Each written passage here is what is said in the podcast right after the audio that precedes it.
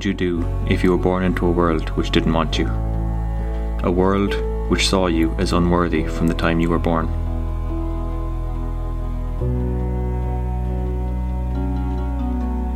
What if this continued throughout your early life? Would you resent those who resented you? Would you become bitter? Where would your life take you? Where would you belong? It's the life of a Cork woman which answers these questions for us. This is her story.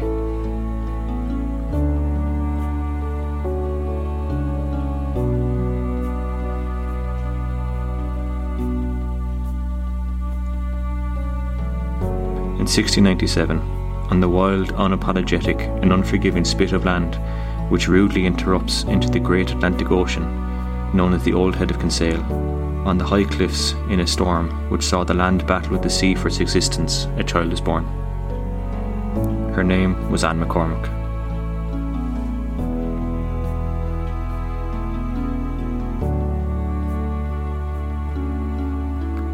As Anne was brought into the world, she was introduced to a world which did not want her.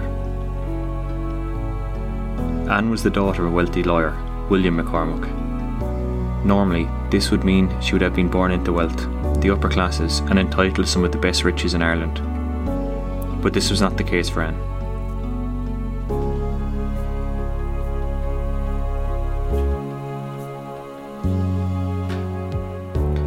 Anne's mother Mary was a kitchen servant of William's, who he had taken a liking for.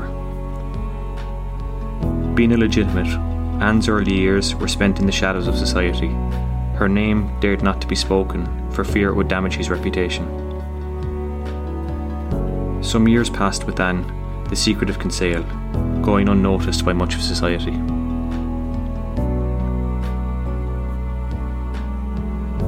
That was until word of William's infidelity and his hidden child were brought to his wife. In a furious anger, she threw him out of their home and spread the word of his inability to remain monogamous. The upper classes shunned him, not necessarily for his infidelity, but his lack of care in impregnating a peasant girl.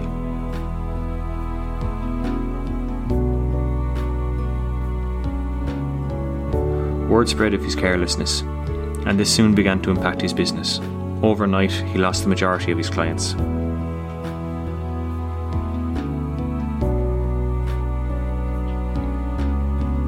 With nowhere else to go, he moved in with Anne's mother. After a few weeks living in squalor, William decided he was not going to live as a pig in a sty and ordered Mary to pack her belongings, and he took her with him to London. In his mind's narrative, if the two came with him, he could pretend they were not of the lower classes, and having what looked like a stable family would ultimately be good for business.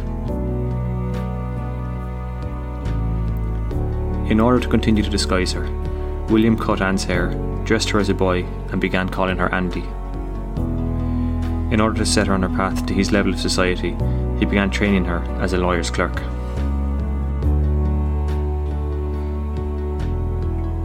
Things did not go as William had planned in London. Work was scarce, and he had no real contacts in which he could launch his business from.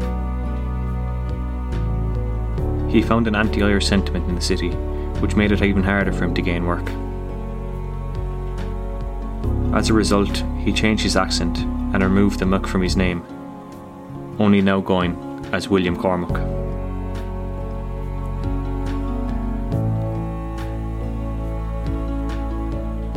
In the streets of London, Anne watched as the other children played and begged her father to let her join them. He firmly forbid her, as if she was to play, she would be discovered as a girl and his secrets would be revealed. In an act of rebellion, Anne decided enough was enough, and at the age of about 10, she marched out to the children in the street and revealed who she was.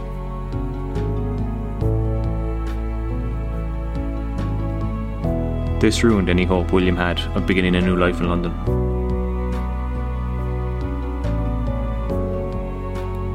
Few days later, William once again ordered Mary to pack her belongings, and the three left London on a ship headed for Charlestown, South Carolina.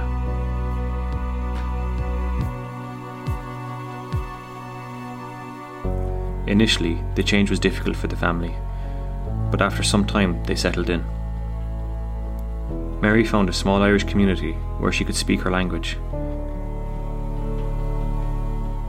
William found a society of people starting again, and Anne lived as a girl, away from the darkness of secrecy. The new world brought them each a new release of life, and a release of the sins of Anne's father. The happiness lasted only a year or two, however, as Anne's dear mother Mary was taken from them as a result of a typhoid outbreak in their new community.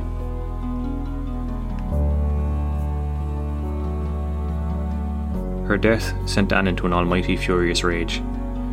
Her hate for her father, as a result of her early years in life, was much more fruitful than the hate an average rebellious teenager might have.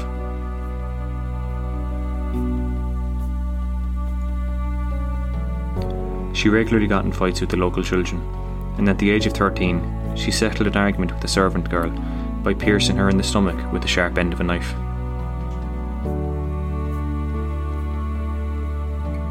This, of course, again affected her father's business. How could a lawyer be trusted when he was incapable of mannering his own daughter? William decided to wed her off, as it may calm her down and lessen his association with her. When the marriage was agreed, in a further act of defiance, Anne entered a local tavern and announced she would sleep with the first man who took her fancy. But he was to follow orders, she was no ordinary woman.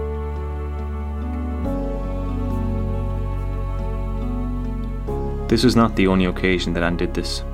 She was a woman of agency, self power, desire, and commitment to being herself. The man who was due to marry her heard of this and cancelled their plans.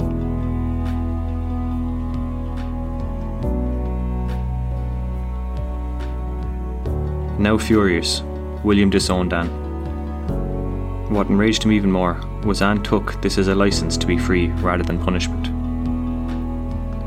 In 1718, whilst living life on her own terms, Anne met a poor sailor named James Bonny. James told Anne of a land he had been to, a land today known as the Bahamas.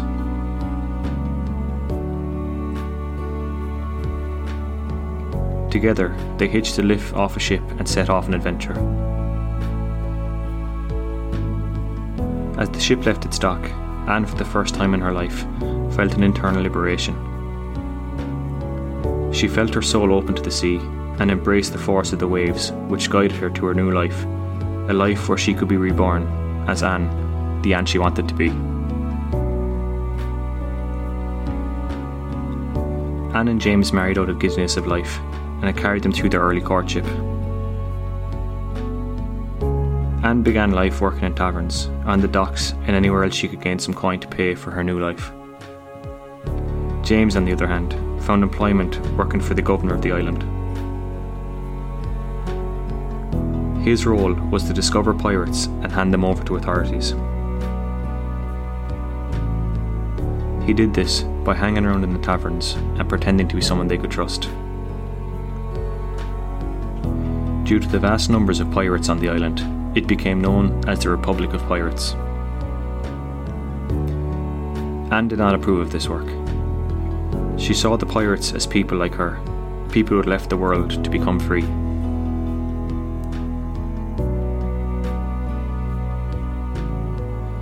The pirates had become friends of hers through work. When she discovered that James is looking for the pirate known as Blackbeard, the marriage effectively ended.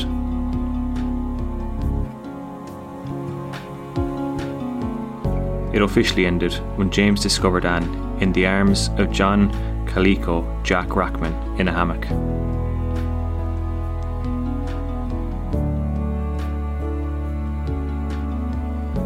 Anne left James to join John's new crew of pirates.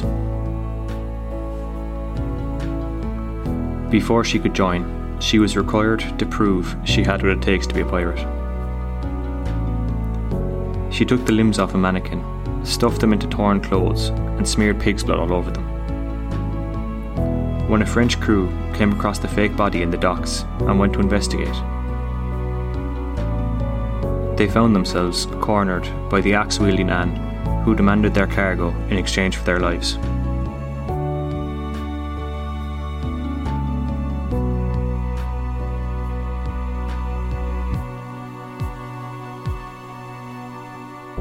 Over the next few years, the red headed Anne became a fierce sight in the front of John's ship.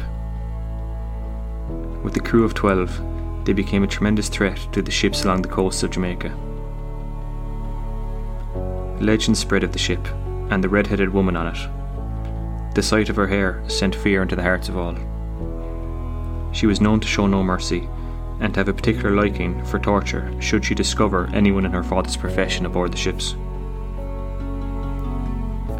The ship then became even more famous when a second woman joined them, a woman called Mary Read.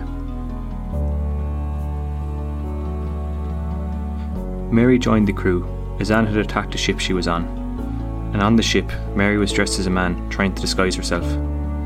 When Anne approached to kill her, Mary pleaded and explained she was a woman forced to dress as a man for safety.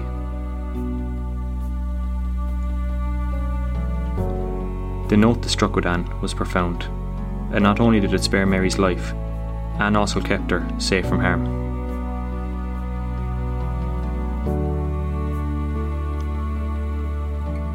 Mary joined their crew, and together they became known as the most ferocious women in the Americas.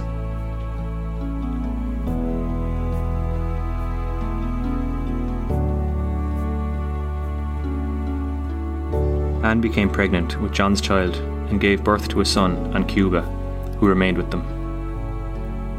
After years at sea, the governor placed a bounty on Anne's head, such was her liking of getting those who were in the law. Her name and legend exploded into the world, and she was listed among America's most wanted in the Boston newsletter.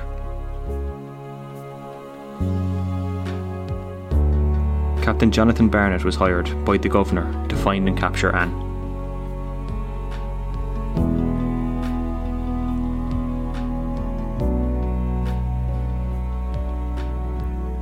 On November 15th, 1720, Anne's ship spotted a merchant vessel paused off the coast of Jamaica. They slowly approached and saw a handful of men fishing off the back of the ship. The sails went up and a tremendous wind launched Anne's ship into full speed for a raid. As she approached, with her red hair flowing free in the wind, she watched as the fishermen stood up, and she felt the fear in their hearts. Her boat crashed into theirs, and swinging from the front of her ship, she shouted, Hand over your loot, and I may consider mercy. It was at this point Anne heard the shout, it's her. She's bloody here. The Captain Barnett and his well trained soldiers exploded onto deck from all angles and captured the entire crew. Anne fought for as long as she could, executing all who came within a sword's length of her. They were overpowered after hours of fighting, and all the pirates who remained breathing were captured. John and all the male members of the crew were trialled and hung without pause for breath.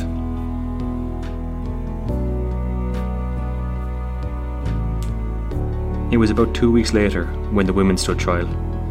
They too were found guilty and sentenced to hang. They pleaded that they were pregnant and were temporarily spared.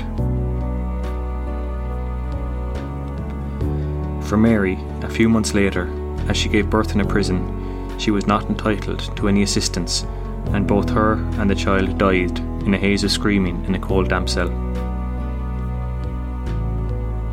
Their death was watched on by helpless pirates in the other cells who were awaiting their own liberation of death.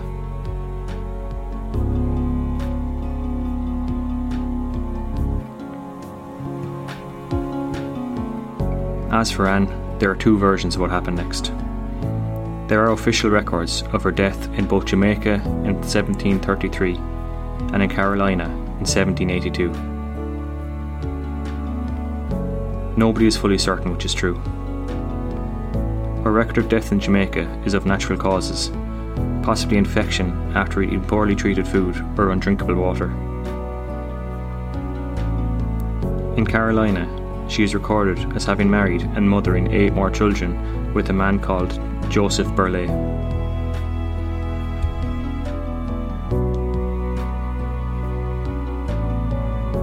It isn't too difficult to imagine that both of these stories are true. Knowing Anne as we now do, It is entirely possible the authorities of Jamaica thought that they buried Anne. It is entirely possible that they buried who they thought was her after Anne caused the death of someone with similar physical attributes to her.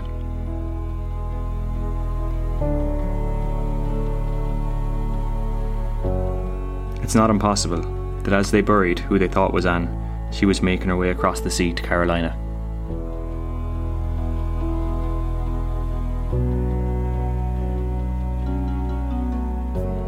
Today's music was written, produced, and performed by Ryhan O'Halloran. The story was researched and scripted by myself, Oran.